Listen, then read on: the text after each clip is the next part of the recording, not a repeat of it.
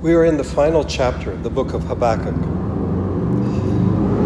which, like many of the Psalms, has a title.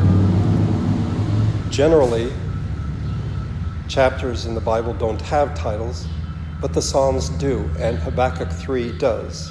It's found in the first verse, a prayer of Habakkuk the prophet on Shigionoth. As we saw last week, uh, several things are, should be noted that Habakkuk is identified as a prophet. If we had any doubts about it, they are settled by the title of this last chapter. And then the word Shigionoth, it is the plural of a form found in the title of Psalm 70, uh, Psalm 7, I'm sorry. It means to reel or to stagger like a drunken individual.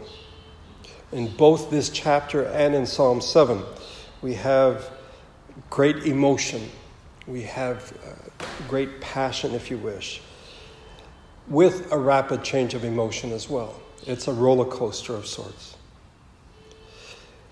Both Psalm 7 and this chapter can be described as having been written or constructed, composed under strong emotional pressure. This leads to two threads that I'm using as guidelines in studying this prayer. The first is actually found after the second, but I will mention it first. And it is in verse number 20 of chapter 2. It is the admonition to stand in silence before the Lord. Verse 20. But the Lord is in his holy temple, let all the earth be silent before him. Interestingly enough, this is something that we read in two other prophets. In Zephaniah 1 7, be silent before the sovereign Lord for the day of the Lord is near. The Lord has prepared a sacrifice. He has consecrated those he has invited. And then Zechariah 2:13, "Be still before the Lord, all mankind, because he has roused himself from his holy dwelling." The image that we have in Habakkuk and in Zephaniah and Zechariah is that of the presence of God. The prophets speak as those who are in the presence of God which is symbolized by the temple. The Lord is in his holy temple, Habakkuk tells us. His holy dwelling in Zephaniah. And then finally in Zechariah, it is the sacrifice.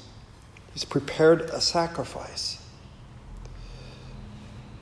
It is in the presence of God that we pray. There is to be reverence.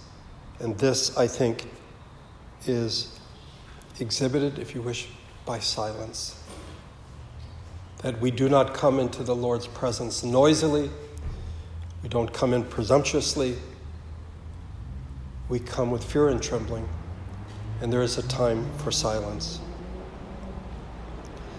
Habakkuk's prayer opens with that reverence. If you look at verse number two, Lord, that's the name of God. Rather than writing Jehovah or Yahweh, they would write the Lord.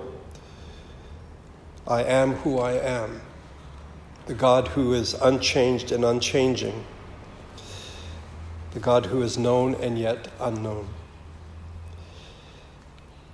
He is infinite, we are finite, and yet prayer is a real reality. And Habakkuk speaks to God in prayer. He says, I have heard of your fame. I stand in awe of your deeds, O Lord. As I mentioned last week, I think the NIV fails to convey what is intended. That is a conversation.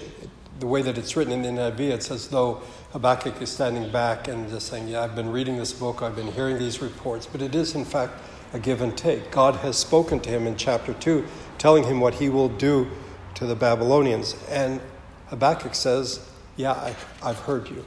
I've heard what you have to say. And because he heard what God had to say, he stands in awe. King James says, I was afraid. And the ESV says, I fear. There is a place for silence, and there is a place for reverence and for awe. Habakkuk was in awe because of what God was about to do. The prayer continues, as we saw last week, with three requests. renew them or revive them in our day. That is, bring to life, into life, the reality of what you have said. In our time, make them known. That is, Habakkuk prays that this will happen soon. But the third is quite powerful. In wrath, remember mercy. We saw last week, God's character reveals both wrath and mercy. The second thread is found in chapter 2, verse 4, and we spent several weeks on this the issue of faith. The righteous will live by his faith. And as we've seen, faith involves the four parts of our being our heart, soul, mind, and strength. If faith is perceiving and believing the truth and living as though it were the truth, we are to have faith with our hearts, that is, in our thoughts, with our souls, that is, with our emotions, with our minds, that is, our intellect and our disposition, and finally, with our strength. This is where it all meets the road, if you wish. It meets the external world. Each, in each part, we are to have faith. In our hearts, we are to be humble. In our souls, we are to trust. In our minds, we are to believe. And it is with our strength that we are to act on the truth. Last week, we focused a bit on the role or the place of emotion in perceiving and believing the truth. We should keep in mind that Habakkuk is writing this down. He is expressing in words what he is feeling. And yet, words oftentimes are inadequate to explain completely what it is that we are feeling. Something is lost in the translation. But words are what we have. And Habakkuk writes down this prayer. In this prayer, we hear great emotion. But we should not be surprised. Our heritage is one of extreme emotions. When it comes to faith and our emotions, where do these come into play? And I would suggest, I did last week, primarily in prayer. There is private prayer, and this is oftentimes where the great battles are fought. It's, it's us and God. Then there's family prayer, where the family gathers together, and oftentimes they have uh, issues that they share that they bring before God. And then there's public prayer, prayer and worship. These are the battles that as a congregation we face. And even today, we have prayed for our sister Lonnie. Um, we engage and our emotions are involved. We care deeply. There are times when we despair.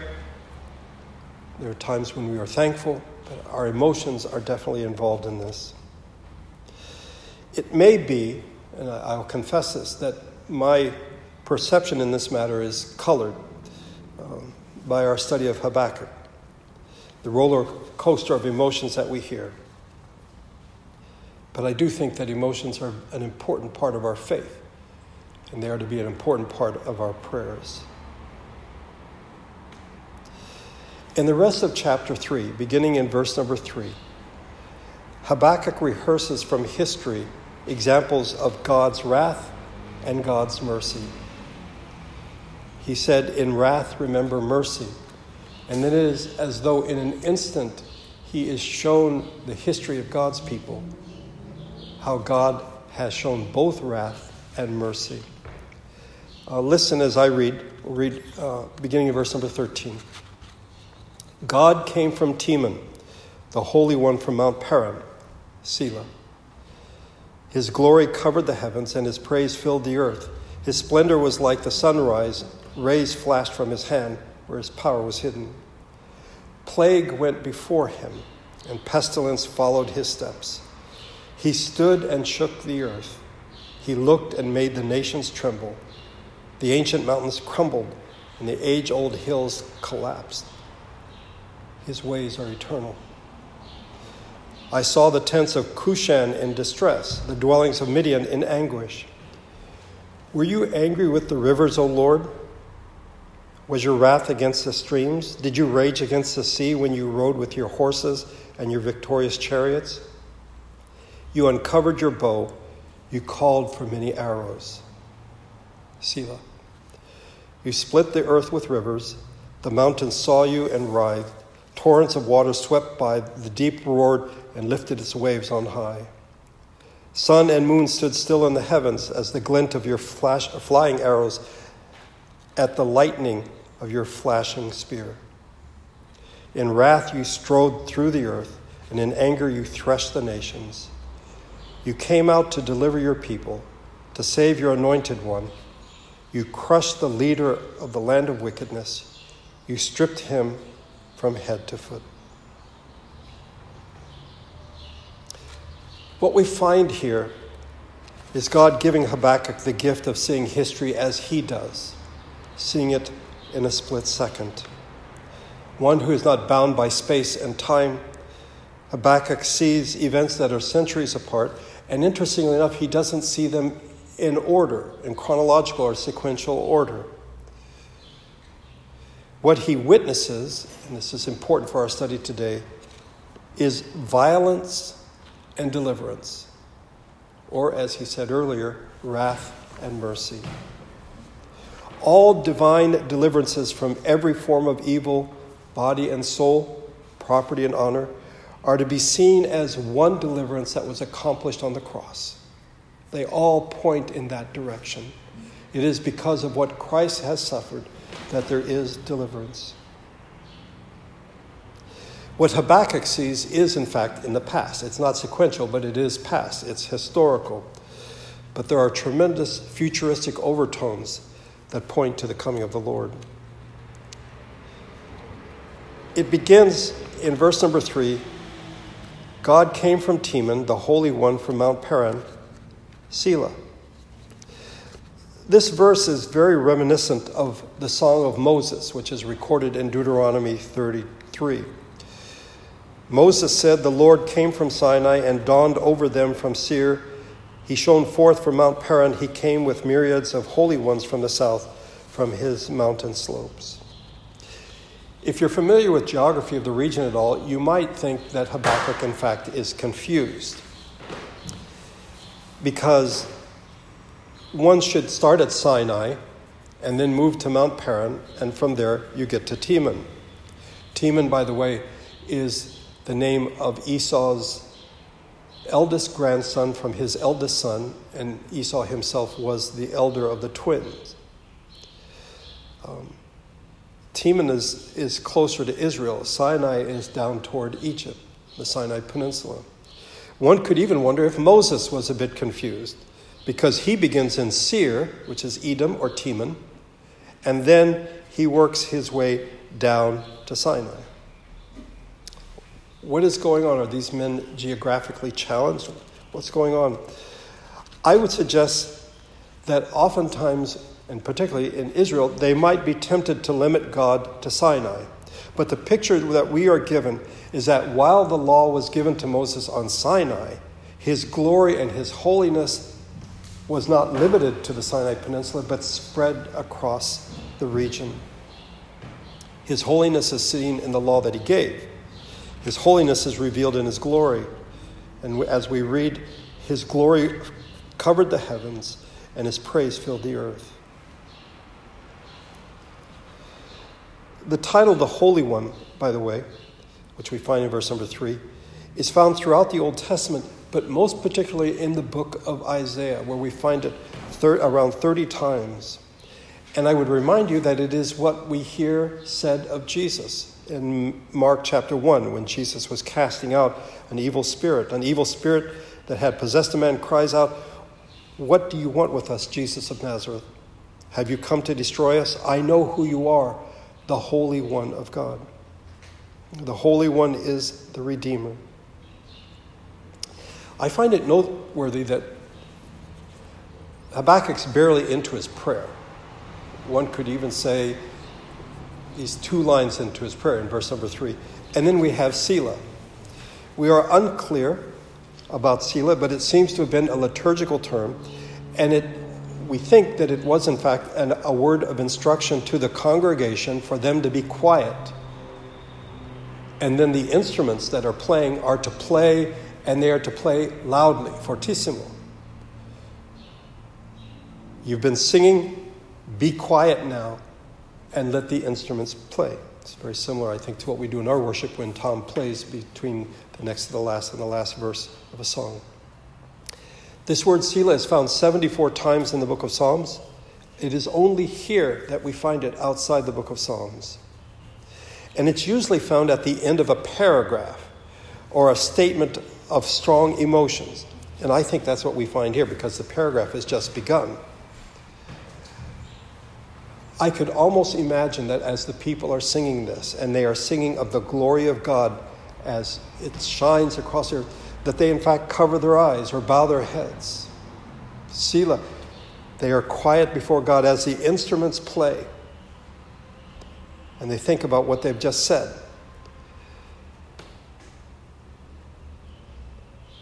God's glory, in fact. So when they keep when they start singing again and they sing about his glory, yeah, that makes sense. It's not just Sinai, but Teman, Mount Paran. God's glory is all over the planet. His splendor, they continue to sing, was like the sunrise, rays flash from his hand where his power was hidden. God's not limited by geography. But then there seems to be a dark turn. If you look at verse number five, plague went before him, pestilence followed his steps. Yeah, I think I like the part about sunrise better. Um, I mean, when you think of God's glory, do you think of pestilence? Do you think of plague? What do you think of when you hear of plagues beyond our situation today? Well, in Egypt, when Moses was to bring the people of Israel out, there were the ten plagues that showed the work of God the water was turned to blood. The plague of frogs, the plague of gnats, the plague of flies. And then there was a plague on the livestock. There's a plague of boils, a plague of hail and fire, a plague of locusts, and then a plague of darkness. And finally, the death of all the firstborn of Egypt. In delivering his people, the Holy One of Israel let loose 10 plagues on Egypt. In redeeming his people, trying to correct his people and make them holy, God at different times in the wilderness let loose plagues on them. The one that comes to mind is in Numbers 21, where he sent snakes among the people. The holiness of God, when God comes there may, in fact, be plague and pestilence. There may be violence in order to bring about redemption, to bring about deliverance. Habakkuk's prayer continues in verse number six. He stood and shook the earth. He looked and made the nations tremble. The ancient mountains crumbled, and the age old hills collapsed. His ways are eternal.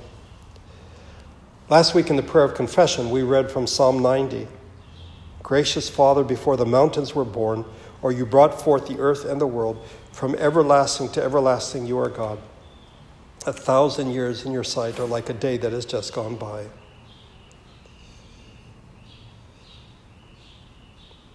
God who is all powerful, God who is eternal. But we go more to a negative sign again in verse number seven. I saw the tents of Cushan in distress, the dwellings of Midian in anguish. This is a part of the history that Habakkuk is shown.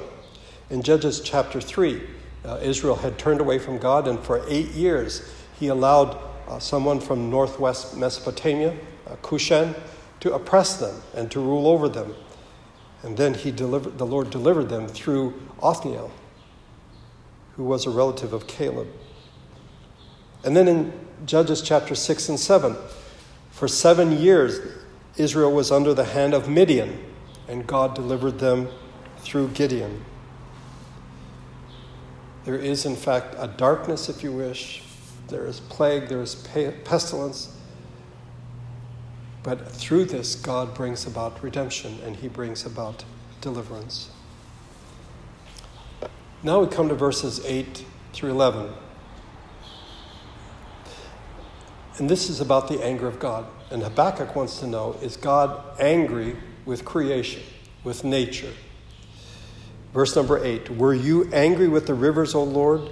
Was your wrath against the streams? Did you rage against the sea when you rode with your horses and your victorious chariots?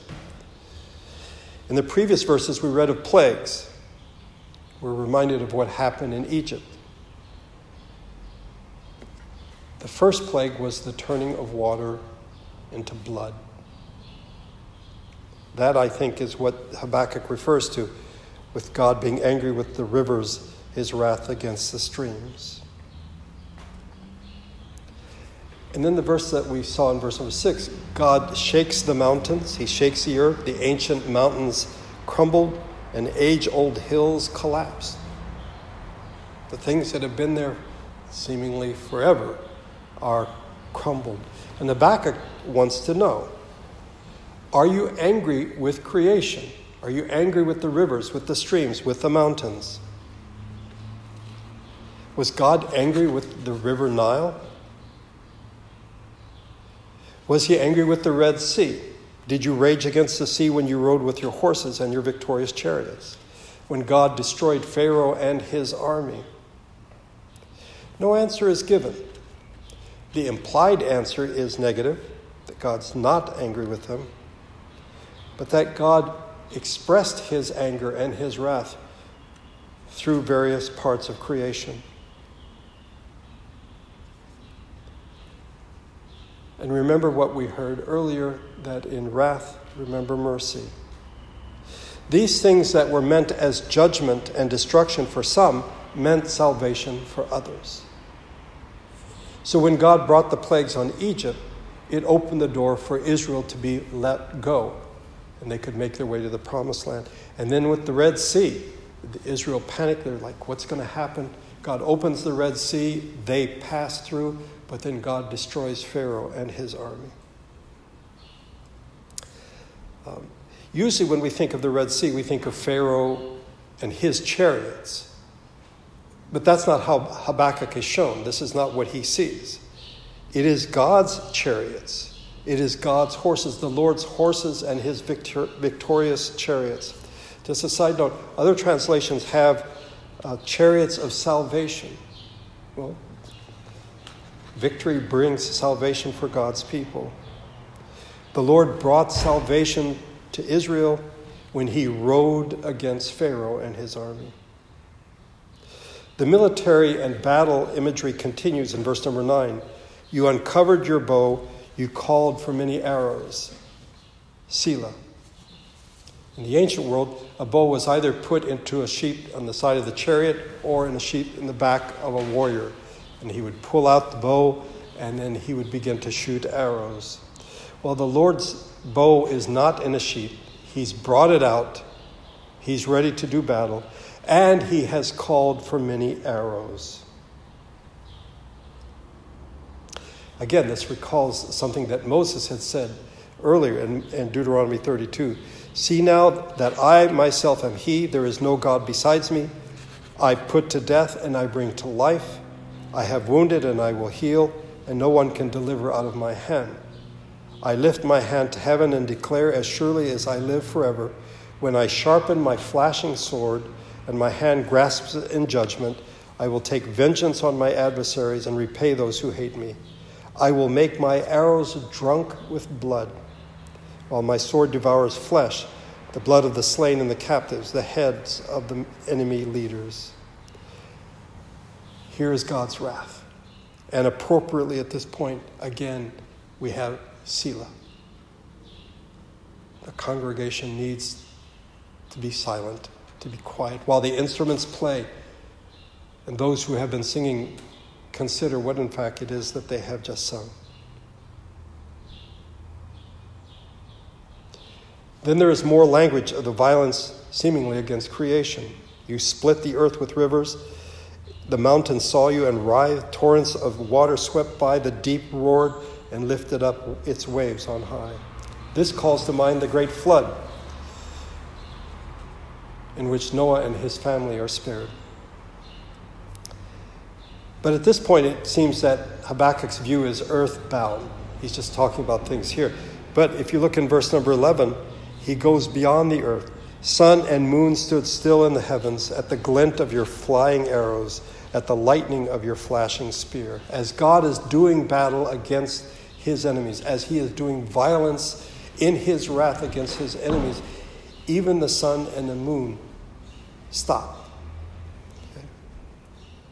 This points, I think, to the incident in Joshua 10 when Israel was fighting against the Amorites and they were winning a victory, but they were losing daylight. And so uh, Joshua said to the Lord in the presence of Israel, O sun, stand still over Gibeon, O moon, over the valley of Ajalon. And the result was so the sun stood still and the moon stopped, till the nation avenged itself on its enemies, as it is written in the book of Jasher. The sun stopped in the middle of the sky and delayed going down about a full day.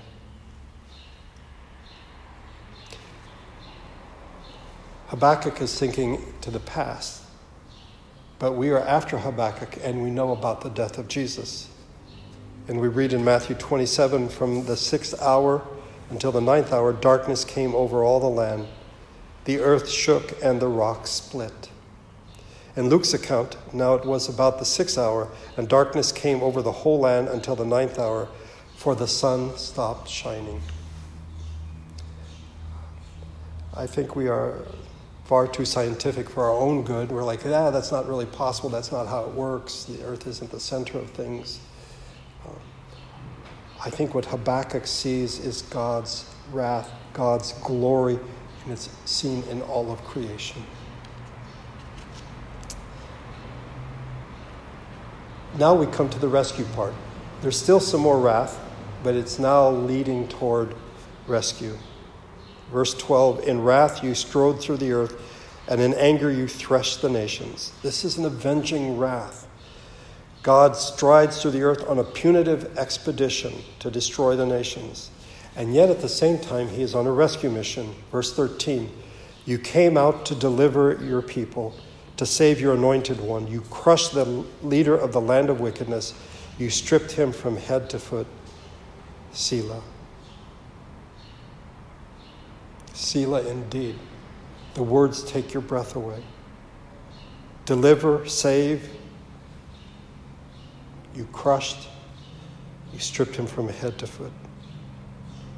Again, it reminds one of the Song of Moses. I stopped at a particular verse verse number 42 in Deuteronomy 33. Let me read the next verse. Rejoice, O nations, with his people, for he will avenge the blood of his servants. He will take vengeance on his enemies and make atonement for his land and people. There's a principle that runs through this prayer of Habakkuk. Have you noticed it? Have you caught sight of it? It's there in the examples of deliverance and redemption that Habakkuk seemingly saw in an instant. It's there in the stories of Noah, the great flood, and of Moses, the plagues, of Joshua with the Amorites, of Othniel with Cushan, Gideon with the Midianites, and more. This is the principle that in the accomplishing of deliverance and redemption, there is much violence and struggle. In the story of Noah, the Lord killed all of mankind, but preserved and delivered Noah and his family. With Israel, the Lord killed all the firstborn of Egypt, and then Pharaoh and his army, but Israel was delivered. This is the lesson that Habakkuk struggles to learn. This principle points ahead to the Lord Jesus. Isaiah wrote of it in Isaiah 53. Surely he has taken up our infirmities and carried our sorrows, yet we considered him stricken by God, smitten by him, and afflicted. But he was crushed for our transgressions, he was crushed for our iniquities. The punishment that was brought that brought us peace was upon him, and by his wounds we are healed. He was oppressed and afflicted it was the Lord's will to crush him and cause him to suffer. By the way, in our hymn today, Stricken, Smitten, and Afflicted, it's taken from this passage. Without the violence of the death of Jesus, there is no deliverance, there is no salvation. The punishment that brought us peace, peace with God, was upon him, and by his wounds we are healed. In Hebrews 9:22 we read, "Without the shedding of blood there is no forgiveness." And somehow I think we've toned this down, we've sort of sanitized it. Um, you, know, you, go to the doctor and have blood taken, and you know, here's some blood. Think of the sacrificial system that we find in the book of Leviticus. Was there not violence in the sacrificing of these animals? And now think of the death of the Lord Jesus. Was there not great violence in his death?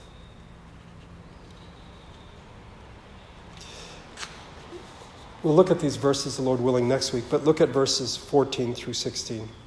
With his own spear, you pierced his head when his warriors stormed out to scatter us, gloating as though about to devour the wretched who were, who were in hiding. You trampled the sea with your horses, churning the great waters. I heard, and my heart pounded. My lips quivered at the sound. Decay crept into my bones, and my legs trembled. Yet I will wait patiently for the day of calamity to come on the nation invading us. I've argued that, in fact, the book of Habakkuk, and particularly this prayer, is an emotional roller coaster. I don't know that I have emphasized that sufficiently in this sermon.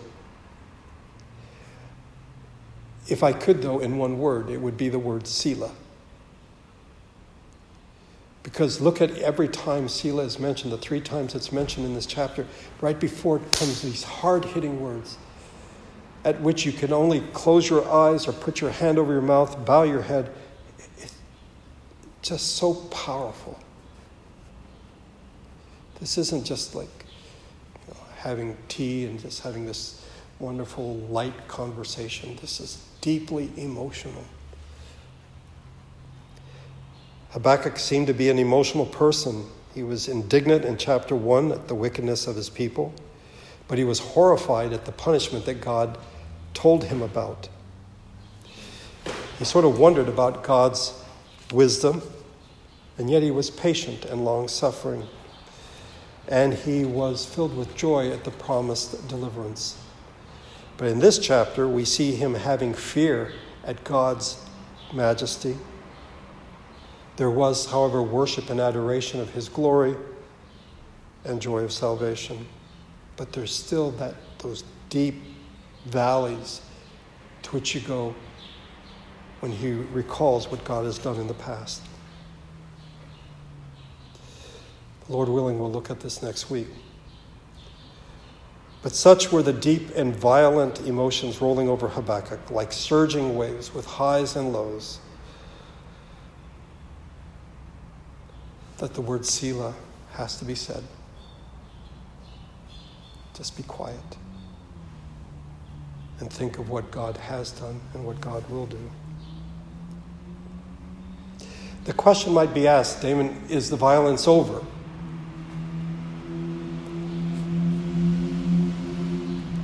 Well, I think the answer is found in another question Is our redemption complete? It will not be complete until the Lord Jesus returns. So there will be dark days, there will be difficult days. But by God's grace, will we get to the end of the journey as Habakkuk will, as we'll see next week, where we can trust God. James tells us near the beginning of his letter Consider it pure joy, my brothers, whenever you face trials of many kinds, because you know that the testing of your faith develops perseverance.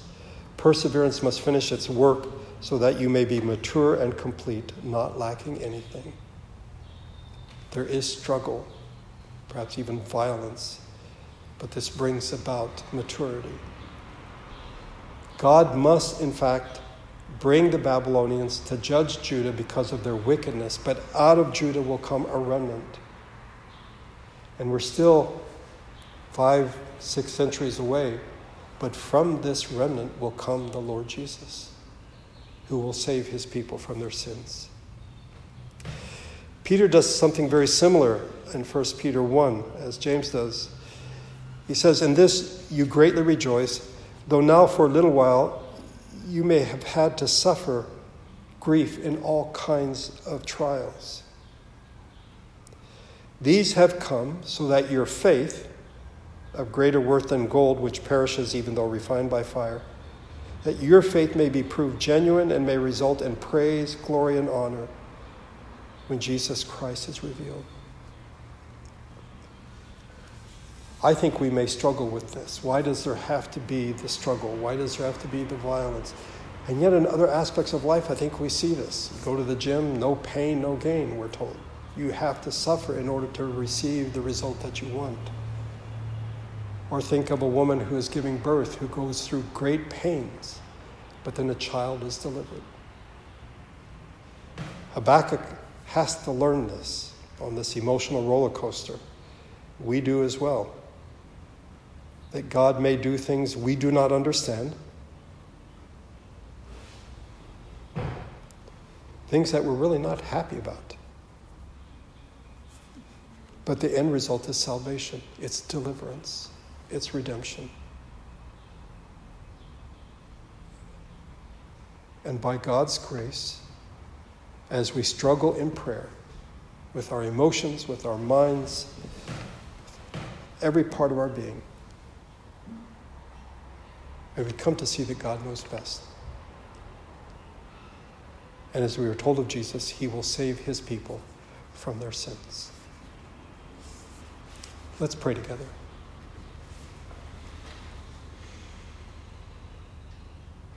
Father, the picture we have in our mind, the narrative we have in our mind, is, is quite different.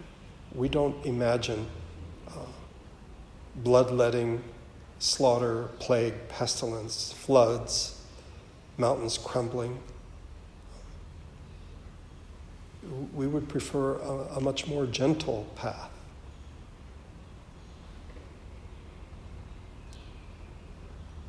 It's quite strange that we think this way because in other aspects of our lives, um, we've known that there was pain and violence. I think in my own case of having teeth pulled as the dentist struggled to pull it out. The end result was good the end of pain, the end of suffering.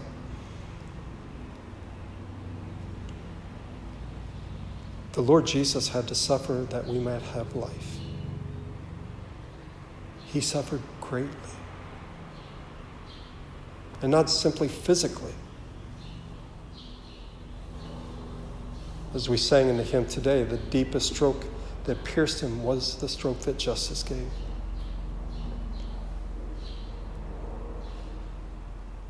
As we struggle emotionally, perhaps even intellectually, with the difficulties we and others face, may we come to see, like Habakkuk, that this is the pattern that it is through struggle and violence that deliverance and salvation comes. I think it's easy to say this. It's much more difficult to wrap our head around it, to come to see the truth of it. May your Spirit work in our hearts. And as a result, may He give us peace. May we remember the words in wrath, remember mercy. We thank you for this first day of a new week, your day, where we could worship you. May your spirit and your grace be with us throughout this day, throughout the week. May we be reminded from time to time of how much you love us and you care for us how merciful you have been to us. All this I pray. In Jesus' name. Amen.